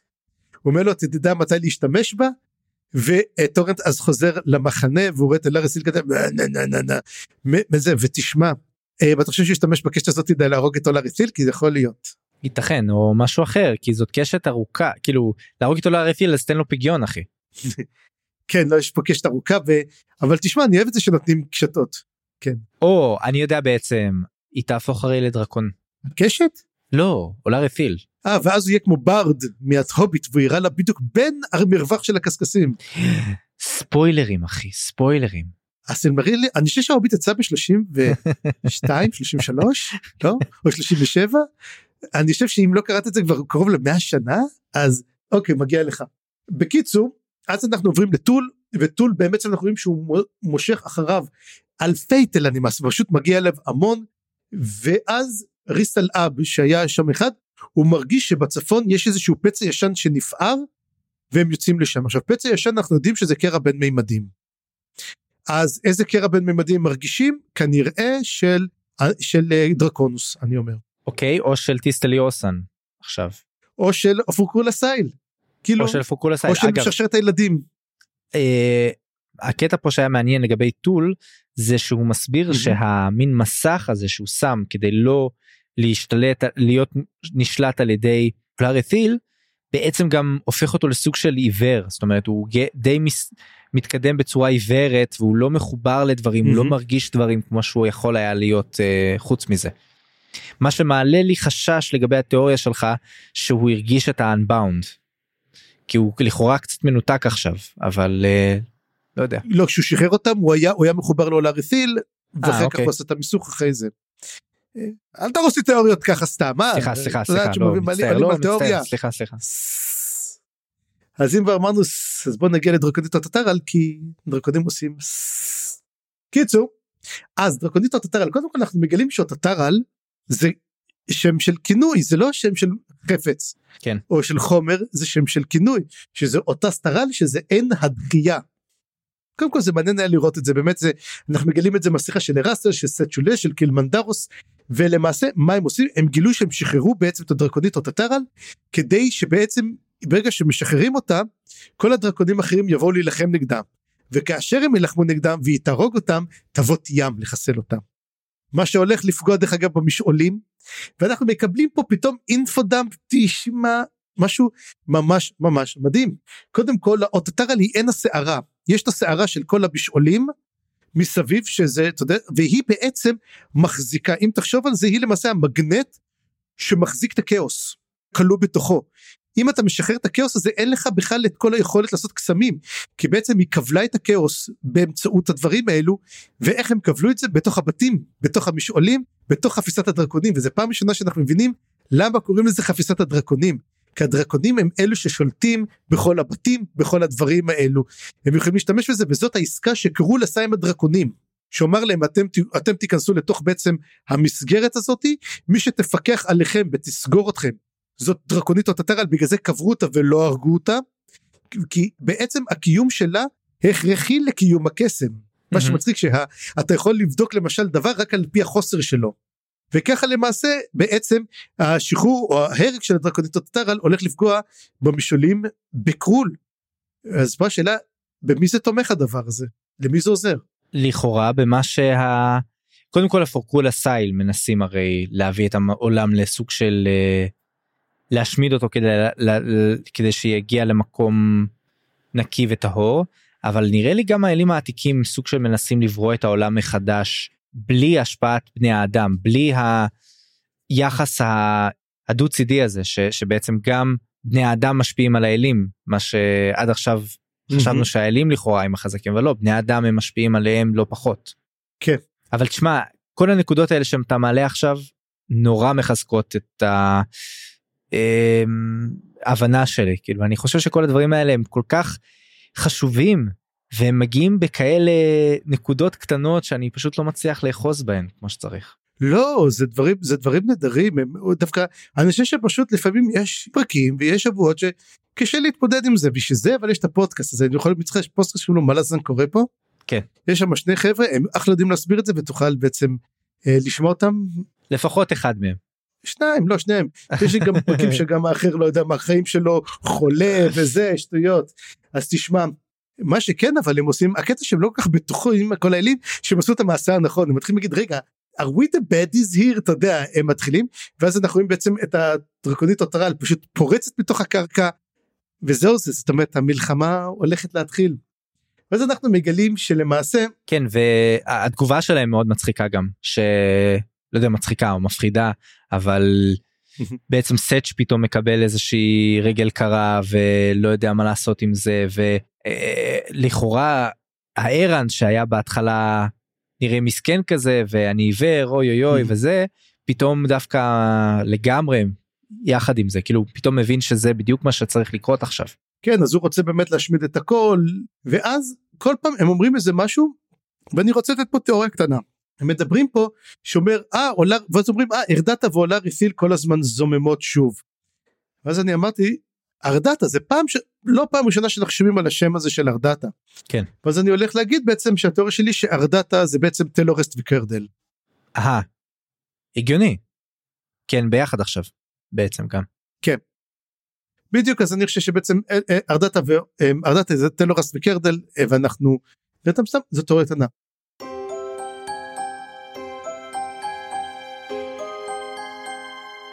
ובאמת נגמור את הסיפור הזה עם החלק ה... שאני חושב באמת היה ה... הקליף הנגר הגדול של החלק הזה קראתי לו האלים בשירות האדם. ולמעשה אנחנו נתחיל קצת בקטע של בעצם אה, כל הקטע של נחש הילדים שהוא ממשיך להליכה אבל אנחנו רואים שרט הראש זה שמחזיק את הל אין לו יותר כוח יש פרפרים שאוכלים אותם והם ובדל אומרת אוי אני רוצה תופרים מאיפה תופרים היא תשיג אותם? מגרנטל כמובן. אה אוקיי אוקיי. כי רוצה קלוז. אה, זה חיברתי את כל הנושאים האלו. ואנחנו ואז בעצם אומר רט אין לי כוח יותר להחזיק וזה אומרת לו לכל אחד יש משהו להחזיק. לך יש את הלד. הלד זה גם מוחזקת אז לכל אחד יש בעצם את ההלד שלו את הדבר את המשימה שצריך לעשות אותם. ואז באמת אנחנו רואים שמה פה בעצם הולך במדבר הזכוכית זה בעצם כמה חלקים. ואז בעצם הוא מגלה שבעצם כל הפרפרים כל הרבה כולם זה דיברס שבעצם זה אל אחד שהתפצל למיליוני דברים הוא גם פרפרים הוא גם הרבה הוא גם הזבובים הוא הכל. אז הוא מנסה לקרוא לו והוא אומר לו תעמוד מולי דיברס והדיברס אבל הוא כבר השתגע הוא כבר בכלל לא אה, זוכר כבר שהוא בן אדם. ואז הוא נזכר כי הוא שומע בראש שלו את השיר של בדל שאומרת לו go away וזה והוא עושה את זה והם אכן מתרחקים. ואגב זה ממש מזכיר את, את כל השירי ילדים כמו מלח מים. נכון? לגמרי. שזה בעצם אבל שמה זה שרדס ג'מס בלה בלה בלה כאילו כל ה... אה, רגע זה רש... כן שאלו בעצם שאלו בעצם אוכלי היהלומים ואבני החן זה בעצם אותו אל הזה שהיה אוכל את היהלומים ואבני החן. כן. ואז מה פה אחרי שעובר את זה מגיע לאיקריאס לעיר ויש שם כמה דברים מעניינים קודם כל אנחנו רואים שהעיר לוקדת את הזיכרונות של כל מי שעובר שם. ולמעשה זאת העיר שאיקריום רצה להגיע אליה מלכתחילה זאת הייתה מטרת המסע שלו. Mm-hmm. ומה פה מגיע לשם לבד זה מצחיק הוא בסוף מסיים את המסע הוא מסיים אותו לבד והוא רואה שם את בדל ובדל הרי עברה שם והעיר לקדה את בדל והיא מספרת לו את כל הסיפור. ואז היא מספרת לו באמת על ההלד שאתה צריך לסיים את המשימה שלך עם איקריום והיא קוראת לו אוגר אם שמת לב. כן כן.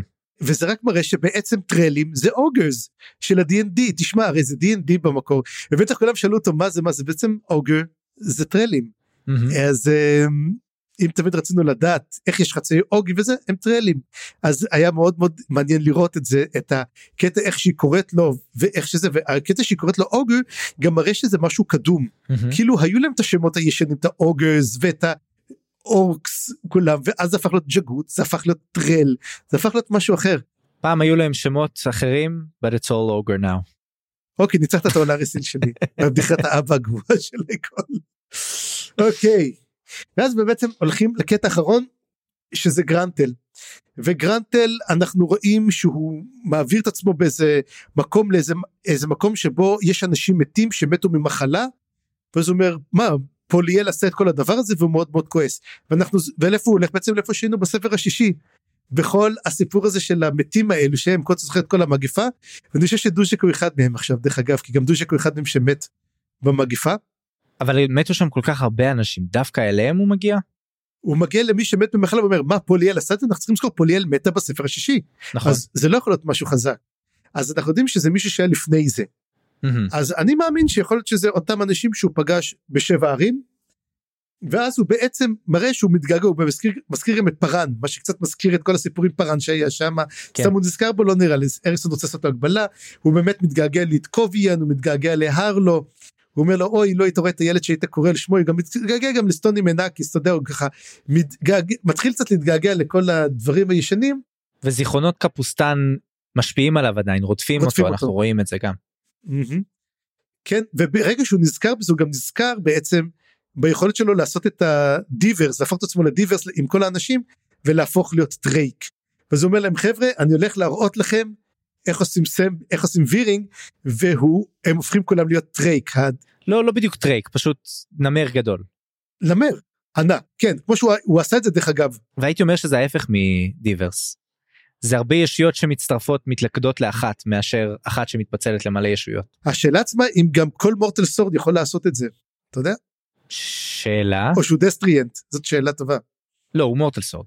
אז הייתי מעדיף באמת לראות הייתי שמח לראות בעצם אלים נלחמים ככה אתה לוקחים אנשים הופכים להיות ואני חושב שזה יהפוך להיות בסופו של דבר וזה אני חושב גם מה שטול עושה. דרך אגב בגירה שלו הם הופכים בסוף להיות אל כלשהו השאלה איזה אל הם הופכים להיות. ואולי אפילו של הוד לך תדע. או משהו אחר. אה, בכל מקרה אה, גרנטל מגיע ל Refugium הוא עובר ואז הוא מוצא את קילבה שמה ואז היא אומרת דבר אחר מתברר שאומר לה גרנטל הוא אומר לה טרייק היה הבן שלה ומתברר שטרייק היה בעצם אימאס גם כן ואז מתברר מה קילבה עשתה שבעצם כל הילדים שלה היו אלי המלחמה ואנחנו שואלים למה יש כל כך הרבה אלי מלחמה וקילבה יצרה אותם. קילבה יצרה את רייק והיא אומרת זה הגיבור הראשון והיא גם יצרה את פנר ויצרה בעצם את כל את כל אלי המלחמה האלו. למה זה? דבר ראשון כדי להילח... בעצם לנשל את הכוח של הזאבים ממשול החיות כי משול החיות השתלטו כן. עליו התל"ני מס. מאחז החיות. מאחז החיות. דבר שני גם כן המטרה היא בעצם היא להשתמש בהם בשביל להרוג את האלים האחרים זה בעצם משהו שמגן בפנים היא אמרה גם שאמרה לבן שלה אתה צריך להיות נשגב ולעשות אותו את הדבר הזה. כי המטרה היא בעצם להרוג את כל האלים וזאת המטרה של קילבה. היא רוצה בעצם להשתמש באלים בשביל להרוג את האלים הבאים. ואז אומר לה גרנטל אני הולך באמת לעשות את זה ואני הולך להרוג את טרייק. כאילו את רוצה להרוג עם טרייק את האלים האחרים לא אני הולך להרוג את טרייק עצמו. ואז זה נגמר שקילבה וטרייק הוא אומר אני הולך בעצם להרוג את כל אלי המלחמה כי את זאת שבעצם גוררת את המלחמה תמיד כאילו בני האנוש לא היו צריכים לדעת מלחמה את, את יצרת את כל האלים את למעשה הפכת אותם ואז הוא אומר לה אני הולך להרוג את כל אלי המלחמה אני מתחיל בטרייק ואז היא אומרת לו אתה לא תעשה את זה ואז הם מתחילים להילחם וזה הסוף. אה, אה, אפשר לומר שבתור אם כל אלי המלחמה אה, אפשר לקרוא לה מלחבה. לא לא, לא זה סתם גרוע זה אפילו לא מצחיק זה סתם. לא כן, זה כבר מוגזם אוקיי אפילו לא מצחיק כן אבל אני רוצה לומר שכן מעניין כל הקטע הזה ואני מאוד אהבתי איך שזה התפתח פה וזה באמת היה קליף הנגר פסיכי ואני חושב שזה ממש ארק מדהים בשביל גרנטל. כי תמיד mm-hmm. גרנטל אמר שהוא לא לא באמת מרגיש איזושהי חיבה או אפילו הזדהות עם טרייק ופתאום אנחנו רואים שהוא לגמרי לוקח את זה לקצה ואומר אני אהרוג את טרייק מה שמעלה לי את השאלה לגבי קרסה האם קרסה יעשה אותו דבר לגבי האל הנכה. לגמרי קרסה לא. יש סיכוי שכן. אבל אנחנו לא רואים את קרסה חוץ מאיזה דיבור קטן עם סמר דב. אין לנו מושג מה קורה איתו תשמע אנחנו כבר אני חושב שאנחנו במחצית ספר ולא ראינו עדיין אז uh, כן יהיה מעניין. וזהו זה סיימנו את החלק הרביעי. ואנחנו צפריר אני מרגיש יותר טוב קצת אני מרגיש שהחזרת לי את האנרגיות וקצת הבנתי יותר טוב את הדברים שחששתי שלא הבנתי אני תראו אני אני אנסה אני אעשה מאמץ בשביל לסיים את הסיפור פה כמה שיותר טוב. תראה במיוחד גם בשביל זה עכשיו הקריאה של הפרקים יותר רגועה זאת אומרת אנחנו לא רצים כמו מטורפים שלושה ארבעה פרקים שני פרקים בכל פעם עד שאפילו פרק אחד אנחנו קוראים אותו זה פרק אחד אז קודם כל כנראה שאנחנו הולכים יהיו פה דברים מטורפים אני חושב אבל זהו זה אנחנו מגיעים בעצם לחמש מפה חמשת הפרקים האחרונים אנחנו הגענו לנקודת החצי. ונקודת החצי של העונה העשירית ואנחנו נסיים. זהו זה פרק אחרון כנראה אה, עוד חודש 19 למרץ. טוב חברים נגיד שזהו לעת עתה. בפעם הבאה נקרא את הפרקים 17 ו-18 ונתחיל את לזה שכבול בשלשלאות. החלק החמישי בספר האל הנכה, הספר העשירי בסדרה. אני חיים גורוב גלברט. אני צפרי גרוסמן. בואו לערוץ הדיסקורד שלנו, נחמד שם, ונשמח אם תדרגו אותנו באפליקציית הפודקאסטים שבה האזנתם לנו. ואם בא לכם לתמוך במה שאנחנו עושים, אפשר לעשות את זה דרך פטריון, יש מלא דרגות תמיכה ותשורות מגניבות, פרטיים בתיאור הפרק. עריכה וסאונד חיים גורוב גלברט.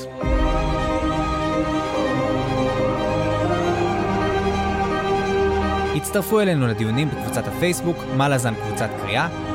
תודה שהאזנתם, וניפגש בפרק הבא.